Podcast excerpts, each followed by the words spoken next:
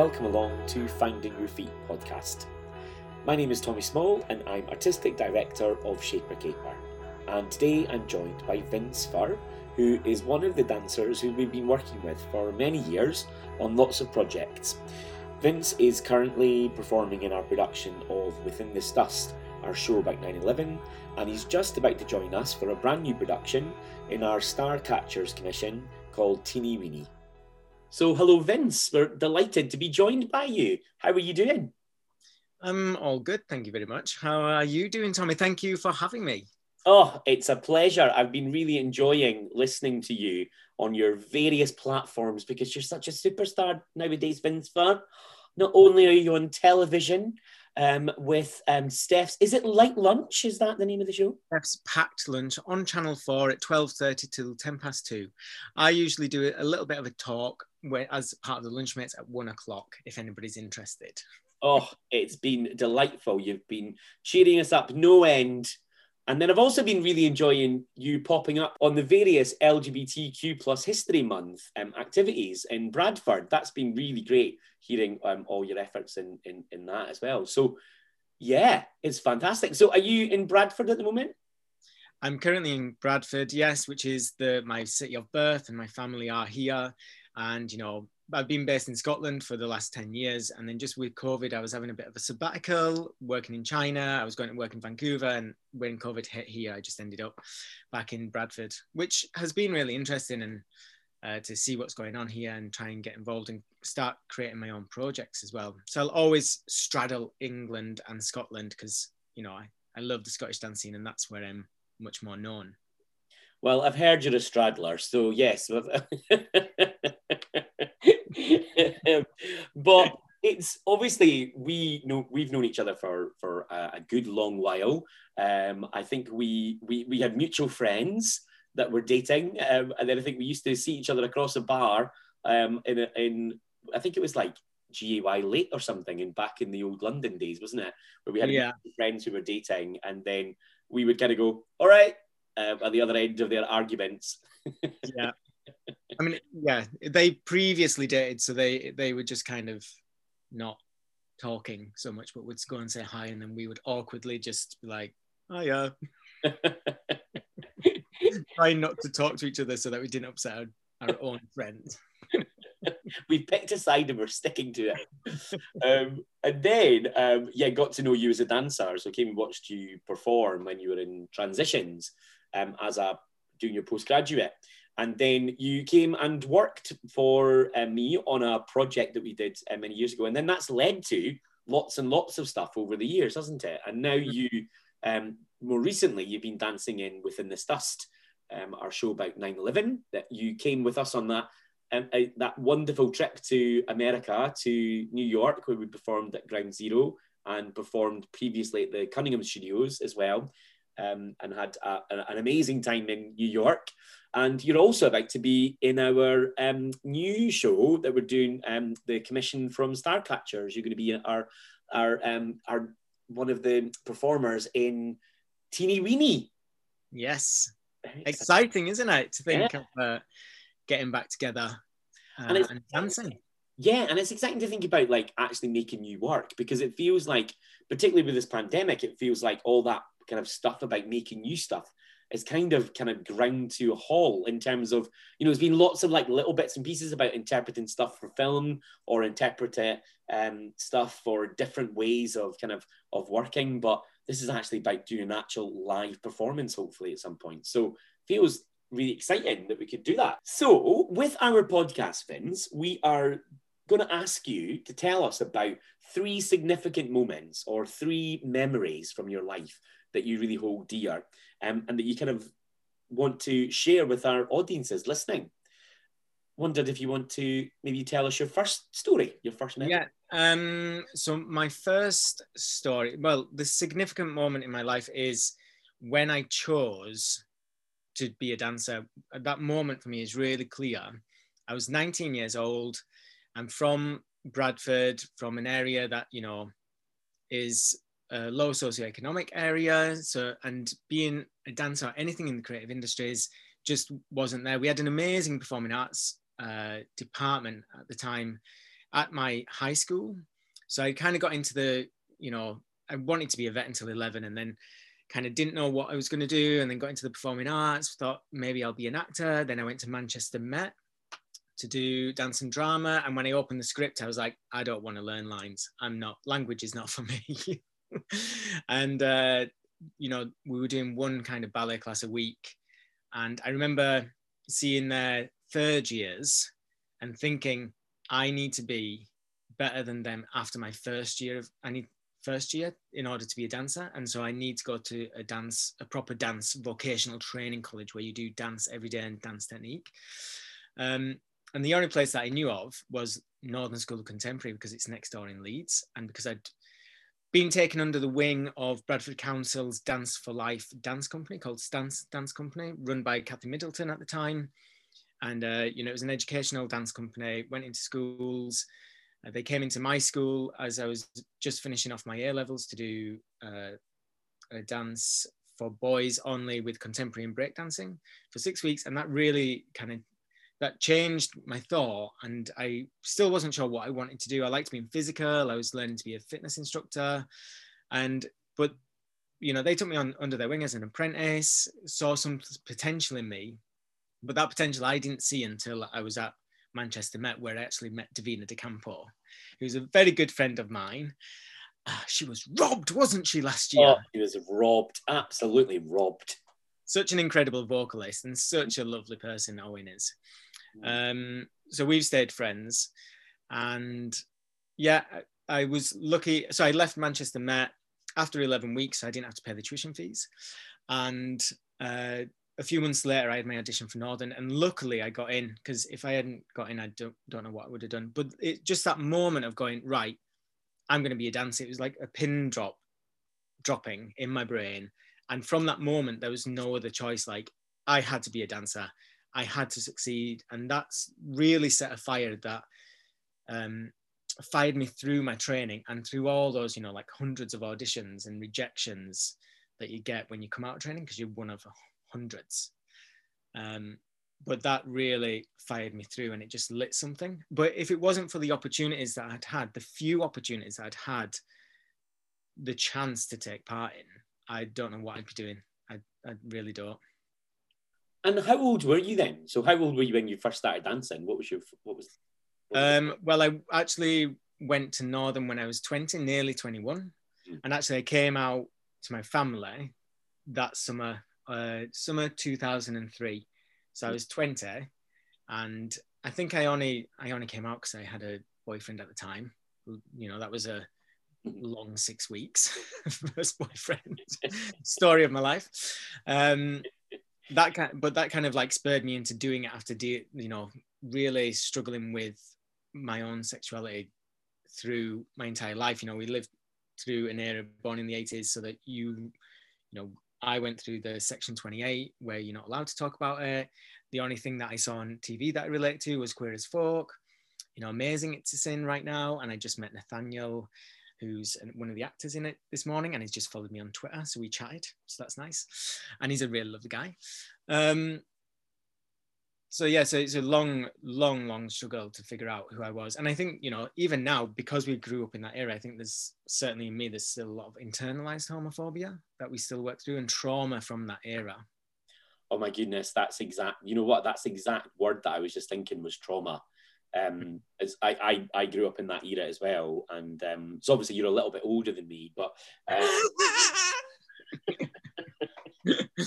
I must be. Uh, I do invest in moisturizer, Robs. you do, and it's a, it's a wonder, honestly. That Superdrug own brand at one pound ago. You're, you honestly, it served you well. Um, but yeah, I, I you, you know, we, we're doing a, a, thing for LGBTQ plus History Month about an A to Z of people that we find iconic or moments in, that we find significant in in our kind of collective history as a community and we've been doing that across our social medias. And um, on the third day of doing that, um, we did the letter C for because in Scotland it was known as Clause 2A rather than Section 28. And I was talking about how I I found that whole period. Um, I, I still feel like we're still dealing with it now, really, and certainly our generation about the impact on our, our mental health and our worth and how we our self worth and how we hold our attitudes towards ourselves, because we grew up in a period that taught us that we were unclean, that we were dirty. I mean, that's like I was reading some articles the other day, and that was literally the language they were using. They used the word dirty and they used used the word unclean. And I just thought, what how significant that is to then hear those words or to read those words in newspapers and mainstream media when you're a young person and that you recognize that that's who you are um, and that you're attracted to well at that point for me um, mm-hmm. i was attracted to um, other um, other males. And yeah i mean it's it's it is traumatic. It's hugely traumatic. And i think i think yeah. Sorry i was just going to say i think it you know it's still it perpetuates through you know straight people yeah. who have now got children and it's still perpetuating through that maybe slightly diffused a little bit but certainly in the area that i'm from the you know is changing with the younger generation but they're still within that entire structural uh, heteronormative binary structure to create um, human uh, you know order even though uh, we need and we're seen as kind of chaos and this dirty thing. And actually, we shouldn't be talking about whether you're clean on, and dirty in regards to STIs either, because it totally says something different. Yeah. You should, you know, just be asking what is your, you know, do you have any STIs before you sleep with somebody? We shouldn't be using that language anymore right now. Absolutely, absolutely.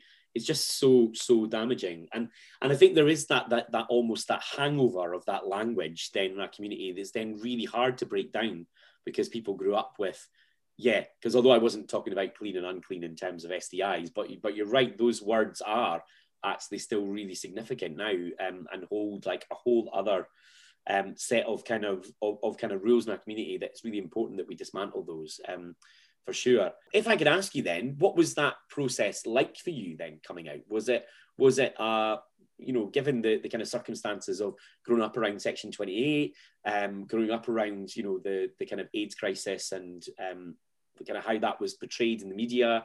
Uh, you talked about queer as folk there as being an iconic kind of um, moment in time that I think people of our kind of generation we um, you know i'm using that term because that i just find that really funny that uh, we are the same age Vince. so that's um yes. let's just go with that narrative. I think it works.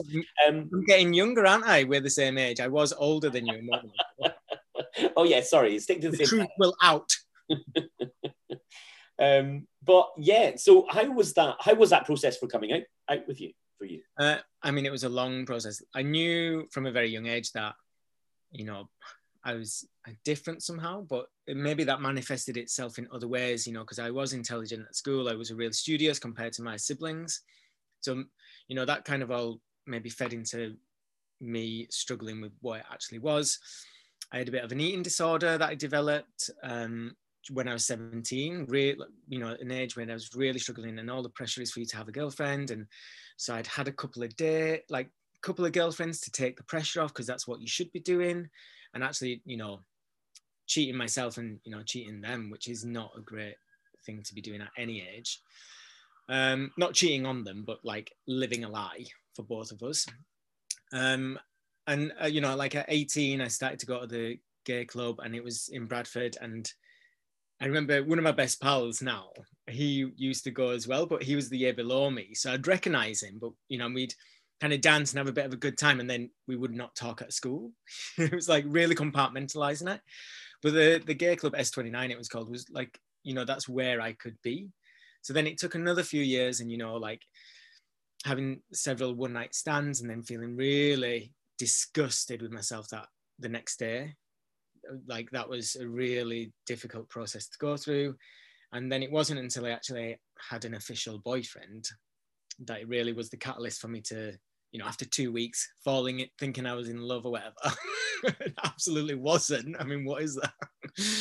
um, that was the catalyst for me to tell my parents. And that was a that was difficult. It was really difficult. And I remember telling them. And but I remember driving away, and I remember every when people would glance at the car you know, me in the car, just glancing as I go past, I remember thinking, oh my God, they know that I'm gay. And having this real internalized homophobic uh, perception of people seeing me differently. and that perpetuated for many many years actually because you know you get in a taxi and they ask you you're just having a conversation they ask you what you do and i never didn't want to say i was a dancer so i would not say a dancer i would like curtail around it because i think that would i would perceive that that would flag up me being gay not that every male dancer is a gay is a gay but it would you know flag that up and i'd be trying to assess the situation of like is this safe are they going to take offense to this? Is it going to become awkward? You know, trying to make them feel better in a way, like not causing any problems. Same with if they brought up, you know, are you into talking about football? I'm not into sport also. I probably am a typical gay. so it's that kind of, you know, I only just now I'm like, okay, right, I can deal with it. Okay, so let's segue then over into memory two. Uh, it's not really a memory. It's a kind of time period. So 2011, I just had my first massive job with Matthew Bourne Swan Lake, doing a huge UK tour and a huge uh, international tour. So it was 13 months. And, you know, that was amazing. And it is, you know, a gay story. And it was great to be in, even though I didn't think of it in that kind of being something for the LGBTQ plus community, I was just a dancer, which is what I've kind of been in all the work that I've done, um, a lot of the work. So I didn't think more on a deeper level about that. I just wanted this dance job, wanted it, you know, auditioned twice for it and got it. And then it was after that, it was like, okay, what do I do now? 2011. Do I move back to London with no job and just get start getting the bar jobs again and trying to go auditions and classes? Um, but actually, I then decided to move up to Scotland because I'd met you, you'd offered me the works in 2007, end of 2007. I'd done my first job with you, and then with that continued. So I thought, oh, well, Scotland's there. Also, Natasha Gilmore I met in London in 2008. She'd also moved to Scotland to Glasgow. So it was just like fate brought, was calling me to Scotland. And I'm very, very thankful that it did because you know, I've had great time in Scotland, worked with many, many people, worked with you many times. Um, from, and then, you know, got to know lots of people in Scotland, being really embedded in the, the dance scene in Scotland, the contemporary dance scene. And then from Scotland, Scotland's really given me a launch pad to travel the world. Like I've performed on all six continents and traveled all over. And, it, you know, I'm really, really, really lucky that that happened for me. And it's also like provided a kind of a base for me to, you know, I've got these networks around the world, loads of networks in Scotland. I'm trying to build a little bit in Bradford to try and, um, you know, not give back, I hate that term, but, you know, invest some of my time and skills back into Bradford or into the cultural scene here, into the dancing to make it, to make it more visible and make it an option for people to get into if they want. Um, and with those networks all around the world, it's it's something that I can build on now as I start to create my own work. Also, 2011, I trained as a fitness in, uh, personal trainer, and from there they took me on as like I started teaching and assessing Pilates, people who were doing Pilates and exercise to music and all that kind of stuff. So that was a, a nice little sideline that is connected to dance, but is different. And it was also quite interesting, you know, because since then we've had, you know, we had the Scottish referendum in 2014, Commonwealth Games. That was an amazing amazing year because it was so much dance work and there was such an energy around that. And I got to train with All or Nothing Aerial, doing um, trained up in aerial dance on the sides of buildings, which I've been able to do here and in Vancouver actually, and Austria. Um, something else I want to bring to Bradford as well, a little bit of aerial stuff. Um, so that was an amazing year, lots of energy, um, but also really interesting to be in Scotland when Scotland and England became really divided with Brexit and the referendum, and not and kind of for, not like I knew Scotland more than what I knew England after you know being there for ten years. So my perception of the world and also being in the arts bubble, you know, we're in a, bubble, and I'm in the arts bubble, which is very left day, and in Scotland, which is thinking very different to England, and then you know being back in Bradford, that's quite a struggle at times to deal with that thought, with those kind of clash of ideas. Uh, but you know, it's something that I need to try and understand as a, my place of birth, really. Not that everybody is, you know, it's just not the art. The arts are always left out, but other aspects here, you know, family, friends. can be quite t- tricky at times. How do you manage then that kind of that shift then? So from moving in 2011, then from that kind of London dance scene that you were kind of auditioning in and being part of, and kind of doing bits of you know work there, and then shifting up to up to Scotland, and then and being there and really embedding yourself in that community and um, yeah, kind of observing those political changes you were talking about there as well. And then now moving into kind of during this kind of pandemic, another kind of almost unexpected from what you've kind of said previously to me about you, you hadn't expected necessarily to be kind of making work in that particular kind of place. Um, but so I'm just wondering, kind of like, yeah, what are your kind of takeaways almost of those kind of like shifts in working in those different places and what do you think are the kind of similarities but what do you think are the areas for um that that, that yeah. yeah yeah um i mean i have been really interested in coming back to bradford for the last few years but you know but covid sped that up really yeah. um what i mean because i've traveled all over the world and you know, I haven't just been a holiday tourist, which is great. But because when you work somewhere, I'm not a resident, but when I'm I'm touring, so you kind of semi between being a tourist and a resident. So you're seeing the kind of work ethic and stuff, and um, and doing that around the world in different cultures. You know, like Egypt, South Africa, China, a lot, Australia, Canada, Chile, and South America, and then various places in Europe. What you see is, you know, humanity is is the same all over. What you want is a better future for you and your children. That's all people want. And it's within different cultural contexts that people go around that. And it's really learning from each other and being open to that learning from other people. Even if, you know, other people in Bradford, learning from them, listening to them and having a conversation. I mean, what I find difficult is um, things like Brexit, it's really flashy and it's so heated and so divided that finding that middle ground to actually have a conversation is just uh, pretty much impossible. Like on my side as well as on the opposite side, from what I've encountered so far. So it's kind of easier almost to not talk about it. Like I can't talk to politics about my dad, my with my brother because we just argue like I've left the family WhatsApp group several times because of it. Like he just wants to argue sometimes, and we get on in all other aspects. And I, you know, I need to respect his view, but I don't agree with that.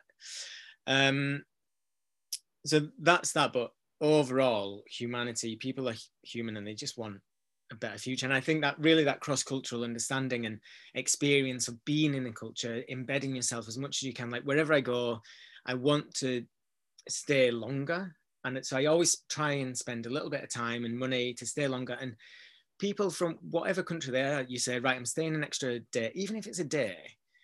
And they, you ask them, your hosts and who's taking you there, like, what can you do for that day? And they are always so generous. Like, you want to show people around, you know, you want to show people around Dundee and show them the best parts of Dundee. And I want to show people around the best parts of Bradford or when I was living in London or when I was when I live in Glasgow, which is kind of like a mini London. And I really like the energy of Glasgow. Also, I've lived in Dundee when I was teaching at Scottish School of Contemporary Dance and living in Brotaferry, which was a very good experience.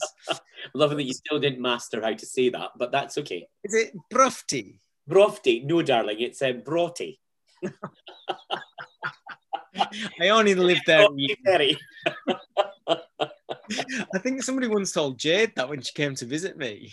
so it's kind of stuck in my head. Castle Street, loved that living down a castle.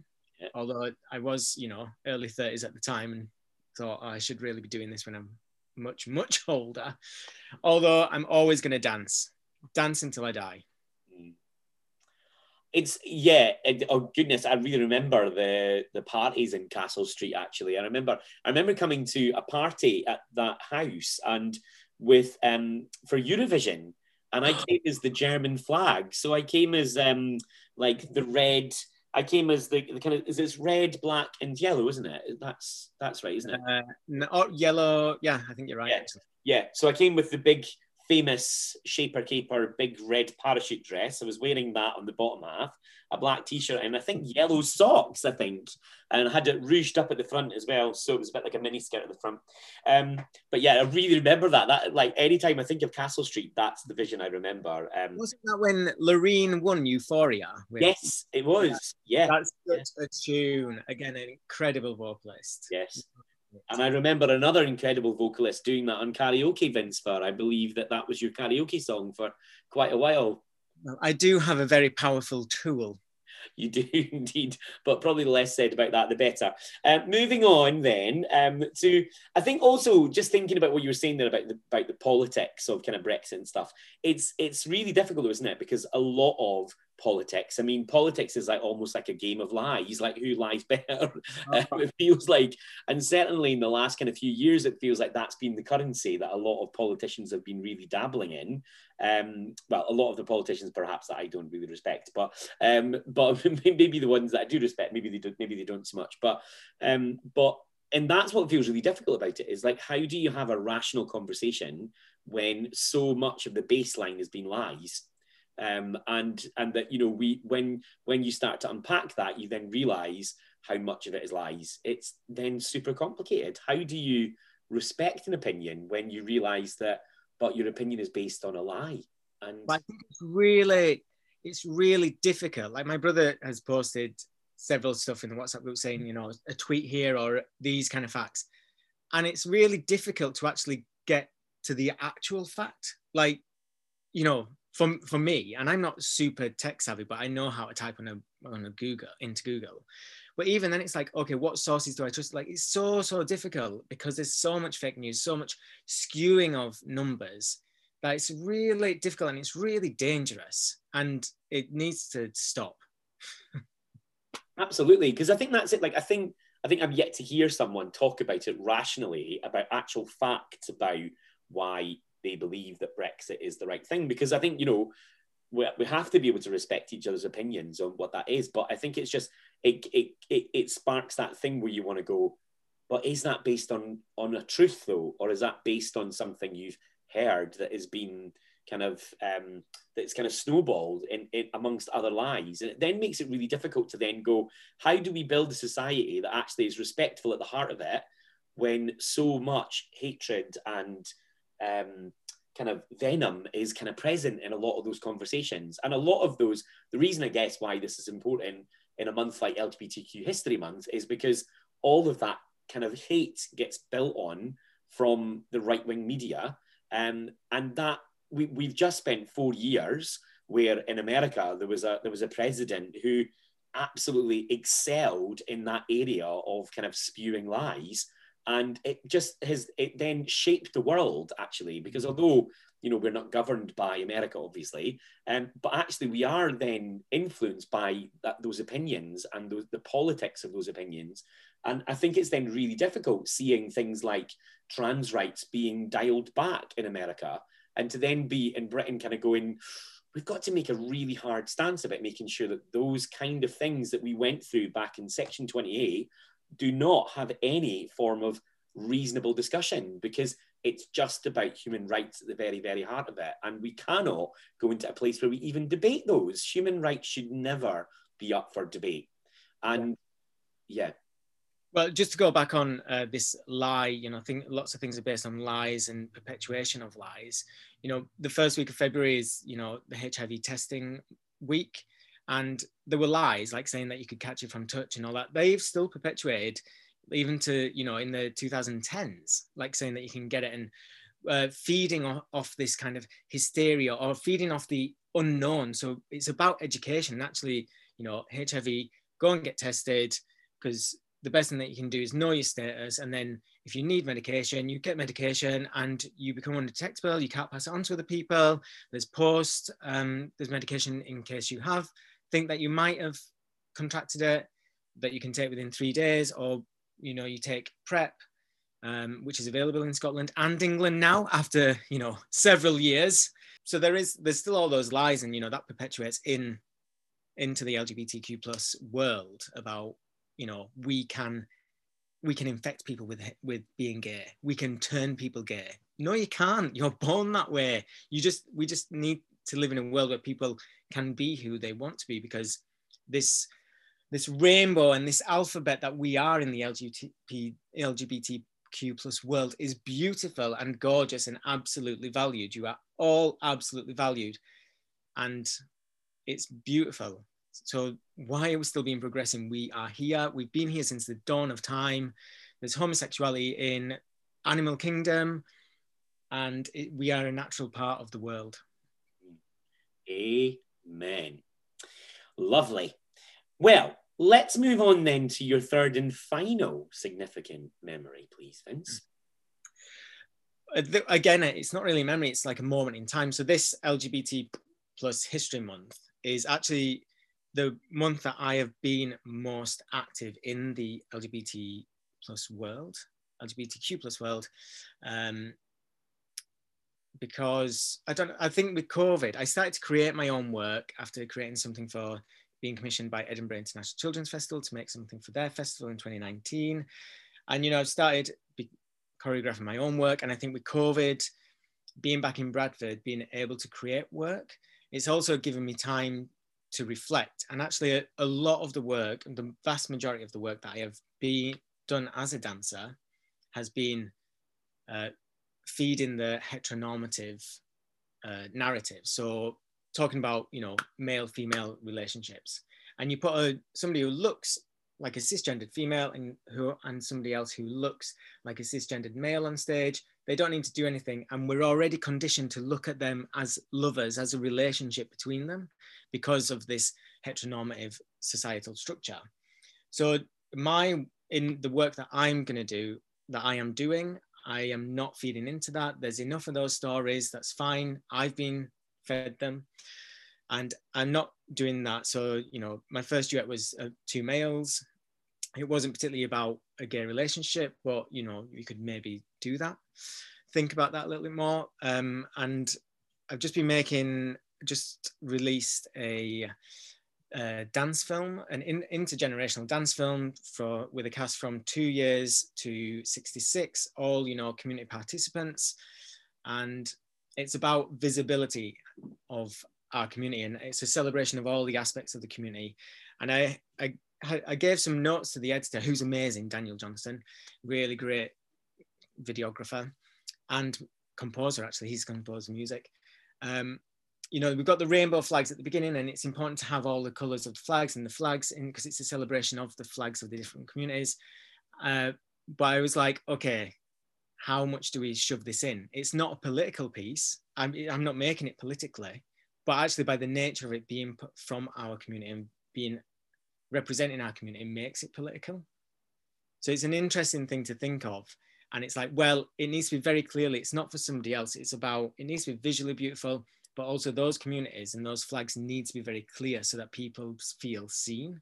So we're not, I'm not shoving it down somebody's throat. And so what if I am? Because I don't really care because I've got, you know, straight culture shoved down my throat all the time, which is why I had to pretend to be straight for like 20 years in front of everybody. Um, uh, but saying that, you know, you're visible, you're here and you're represented. And I'm also doing, working on with Yuck Miranda in Mozambique on a remote residency funded by Tramway Theatre in Glasgow um, about looking into preserved pre-colonial queer identities in traditional song and dance in Mozambique. So if you can get in touch if you're interested in that, we will be doing a webinar. And uh, yeah, and this dance film that I'm making in Bradford is also part of the Bradford Light Festival that will be part of a a light display in the Kala Sangam Art Centre in Bradford to show visibility uh, as soon as we come out of lockdown.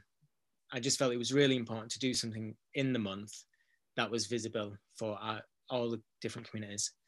So I'm not particularly an activist, but I think the art that I'm making or the dance is actually making me a dance activist, which is a different thing for me and it's much more exciting actually in that way. So it would be interesting to see how I balance that with being a dancer for other people. And it's already making me question certain job offers, you know, future job offers, and whether that those heteronormative roles are right for me or if, you know, let somebody else do it, and I I'm doing my own stuff. I don't know.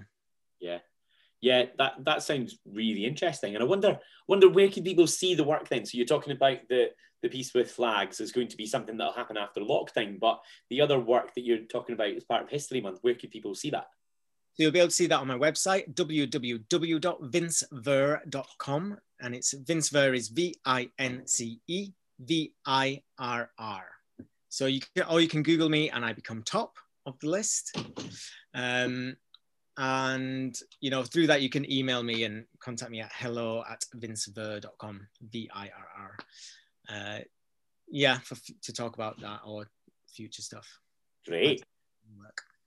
that sound, that all sounds great. And it's so interesting kind of talking about your your work as well and about activism because isn't it interesting that when you when you feel like you actually start making work about yourself sometimes it feels like it almost becomes you feel like you you're almost becoming political in what you're doing.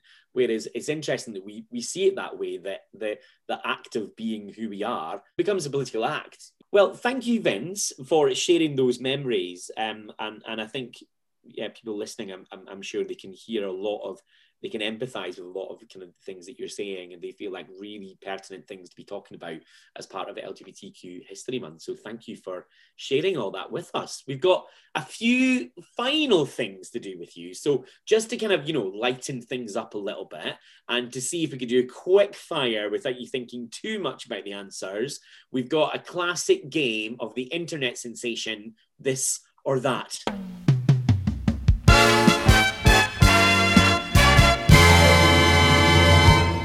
Can we have 30 seconds on the clock, please?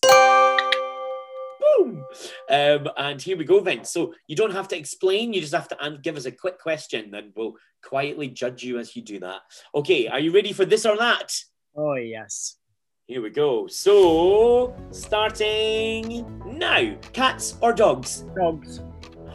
Madonna or Kylie? Oh! Oh, Madonna, because it's you.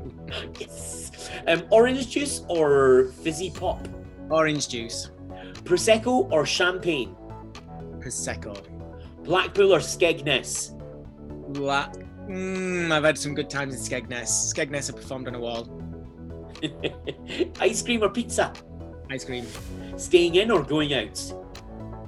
Oh, going out because we're always staying in.